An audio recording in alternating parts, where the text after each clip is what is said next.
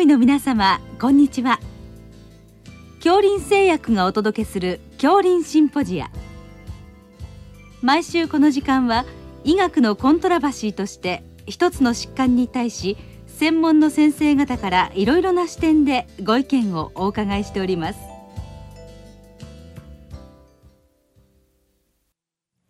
シリーズ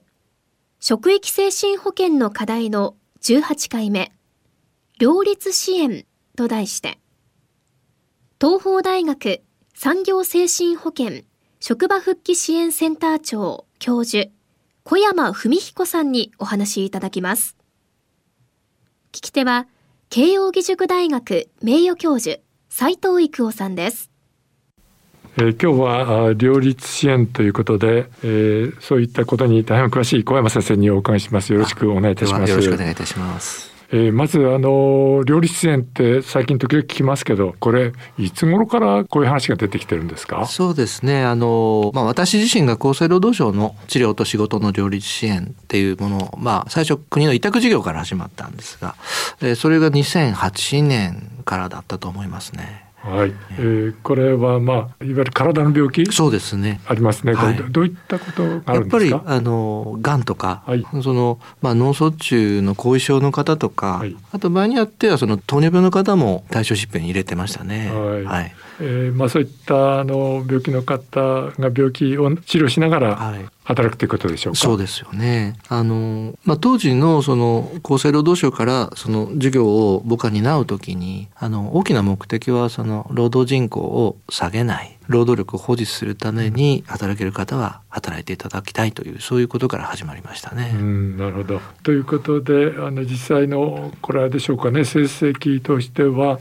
そういう病気のある方も辞めないで済むということになってきましたか？そうですね。そういう仕事を辞めないで済む支援というふうに僕も理解しました。うん、はい。なるほど。まあそういう体の病気に対してまずはあのアプローチしてたわけですけどそのいろんなガイドラインなんかが出てきてるわけですね。そうですねあの最初のガイドラインはもう平成28年頃に今も厚生労働省から出ていて新しくリバイズもあると思います。はい、で今日は、まあ、さらに先生の専門領域、まあ、メンタル領域なんですけども、えー、えまあ、会社で、まあ、あの産業しておりますと、まあ、いろんな場合があるわけでしょうけど、はい、まずはこのメンタル疾化になることをまあ予防していくっていうんでしょうかね、うんうん、これなんか工夫ありますか、えー、あのまあ、病気の治療をする主治医の立場と産業医の立場と両方あの経験をさせていただいているのでやっぱり最初に出会うのは職場で勤怠の乱れとか、うん、それからいつもと違う様子がこう顕著になった場合にそこで出会うことから始まりますね。は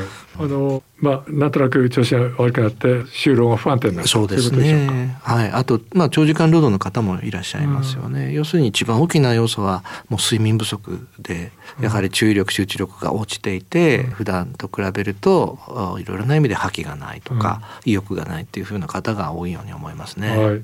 あのまあ、ご本人もまあまあ辛いんでしょうけど、はい、やはり職場だと周りの人からのあのいろんな話がありますか？あありますね、うん、あのやっぱりあの我々産業精神の中でもその事例性という言葉でいつもと違うところがその人が醸し出す部分がクローズアップされてくると、うん、その事例性のうちのやっぱりいくわくかのものはあの疾病性が原因で起こっているというふうなことがだんだん分かってくると、うん、よりその治療的な部分にシフトすると思いますね。はいえーまあ、そういうことであのまあ、休みがちの社員の人、うん、あるいは、まあ、あのなんか元気のない人、まあ、それが、まあ、本人あるいは、まあ、上司から、はい、あの産業医とちょっと面接してきたらどうですかみたいな話になってそう、ね,、しますと、はい、産業医はどういったこと、役割が期待されますか？そうですね。やっぱり、まあ、その先ほど申しました事例性というところがそのより、まあ、専門的に医学的に疾病性の目をはらんでるということがあればやはり治療に早く結びつけてあげないといけないので、うん、あのまあ、長時間労働者で疲労が蓄積されている方に聞くのと同じように、まあ、一日中毎日2週間以上にわたるその気分や意欲や、うん、それから睡眠の様子などを伺うことが最初は多いですかね。はいわかりました。はい。そしてあのまあちょっとどうかなというふうに思った時に、まあご本人とまああの専門のメンタルクリニック行ってみたらどうですかっていう話なります。そこでまあ紹介状ということです、ね、はい、そうですね。紹介状が先生メンタルの専門家としてはこういうのがいいんだってありますか？あのまあ僕はもうあの食卓産業医でお邪魔してそういう当該のような方とお会いした時にもその目の前で書いちゃうんですね。うん、で保健師さんとももう共有して、うん、えー、ですけれどもやっぱりまあ普段と違ってのその例えば仕事を休むことが増えていて、うん。まあ、頭痛とか、まあ、体の訴えが最初は多いですから、うん、それがどうもその内科の先生方に見てもらってもそういう気質的な異常がないので、うん、やはりこれはストレスとかそういう精神的な疲弊っていうものがあるだろうということで、まあ、ご更新お願いします、ということになりますね。なるほど、はい、ということであの、まあ、治療が開始されるということだと思いますけど、はい、その場合まあ、何ヶ月間休みなさいっていう診断書がパンと出る場合と それからまあご本人がまあ休みたくないっていうんでしょうかね、まああのまあ、働きながら治療するって方がいらっしゃいますけど、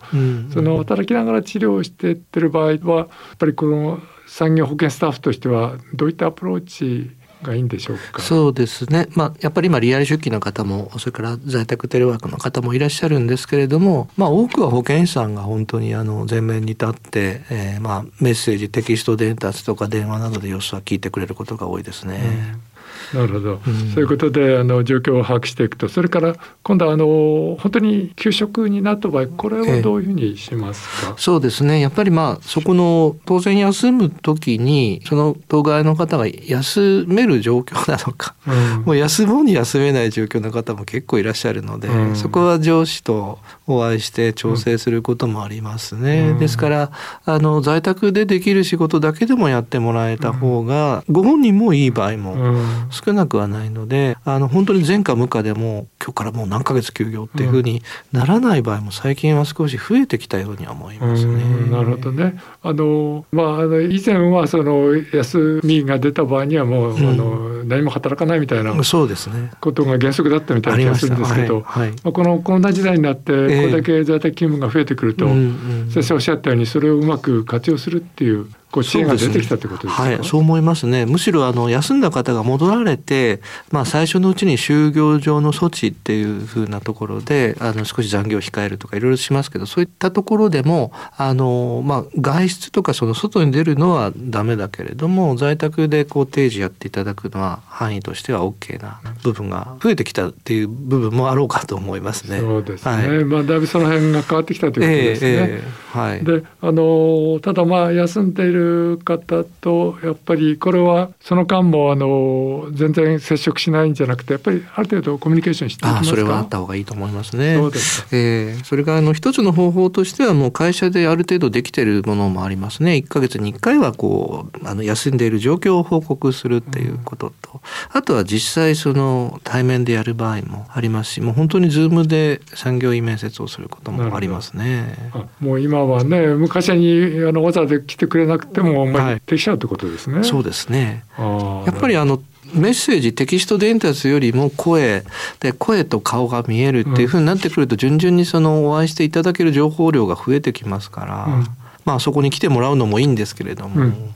まあ、はい、無理はさせたくないということもありますね。はい、あのそういった場合その先生のようなあのプロの目で見ていくとそのどのぐらい、まあ、あの良くなってきてるかっていうことを、まあ、掴んでいくということでしょうかね。そうですね。あのまあこれは診察室の中でもそのズームの対面でもそうだと思いますけれども、うん、まあやっぱり表情とかその場にそぐう発言やボキャブラリーが割とそのあんまりこうポーズを置かないで出てくるかどうかとかね、うん、まあそういったところがまあ人間としてのその元気を見る基本だと思いますね。なるほど。わかりました。はい、はいそれであのあれですねその今度は、まあ、いわゆる、まあ、定型的な復職ってことになりますけど、はいはい、この復職支援っていうのはこれ今どんな枠組みがありますか、うん、そうですね。あの私、まあ、東邦大学ではあのさくらリワークというものがありまして、うん、主にはうつ病で休職中の方ですね、まあ、平均その3か月から、まあ、長い方は6か月以上使われますけれども、うん、まあ、5ステップを経て今のところは7割ぐらいの人は戻ってくれていますね。うん、なるほど。ままずそこで、まあ、7割の達成率ということで、うん、あのその中では、まあ、なかなかうまくいかない人もい,、るわけですね。本当にありますね。ねあのその辺っていうのは、まあ、逆にうんとうまくいく人もいるでしょうし、はい、そうですね。あのただ苦労する人っていうのはどういった点がありますか、えー、はい、あのやっぱりこう、まあ、従来からのその本当に仕事で疲労困憊になって、まあ、いわば前頭葉の機能があ鈍くなってしまったうつ病の方なんかはやはり休養と社会生活療法でぐんと戻っていくので心配ないんですけど、やはりパーソナリティの問題とかあるいはそのあこの頃は発達特性と呼ばれるものを抱えている方も多いですねやっぱりうつ病って休職と言われる方の6割ぐらいにはそういった傾向があると思ってます。うん、なるほど。そういった場合はちょっと難しい、ね、なるほどね。なかなかすんなりとは、い、かないこともないということですね。はい。はい。えー、ただまああの、まあ、皆さん一生懸命あの復職しようとして努力していくわけですけどそれ先生はあのいわゆる臨床医の立場と産業医の2つの立場でご覧になってますけど、えー、やっぱりどういった点が一番その人たちに対する言葉としては必要になりますか、ね、そうですね。あの、まあ、自分自身があの最初は本当に総合病院で朝から晩まで外来診療だけやっていたんだけれど産業医という経験もしてくるとやっぱりその目の前の患者さんっていうものがお家に帰ったらどんな家族かっていう目で見るのと同じように職場ではどんな仕事をどんな立場でやってるんだろうっていうふうなことを想像していくと、まあ、精神科ってどうしても全人的な回復をゴールにしているので、うん、あの両方が相互補完的にまあ勉強になってきたかなとは思うんですね。ですからやっぱり両立支援ありきということではないんですけど目の前の方が仕事場でどんな顔をしてどんなものになってるのかどんなストレスがあるのかっていうものはこれもしかしたらあの精神科診療だけじゃなくていろいろな領域にある我々の臨床医の基本的な目なんだろうなとまあ再び認識した感じはありました。なるほど、はい、そういったことであの患者さんを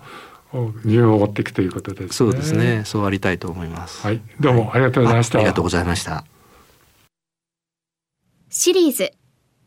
職域精神保健の課題の18回目両立支援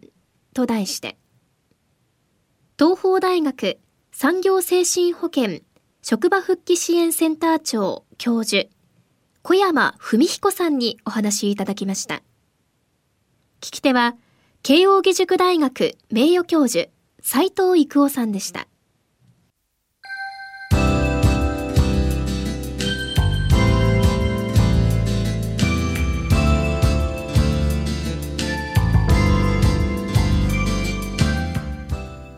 それでは恐林製薬がお送りしました恐林シンポジア。来週をどうぞお楽しみに。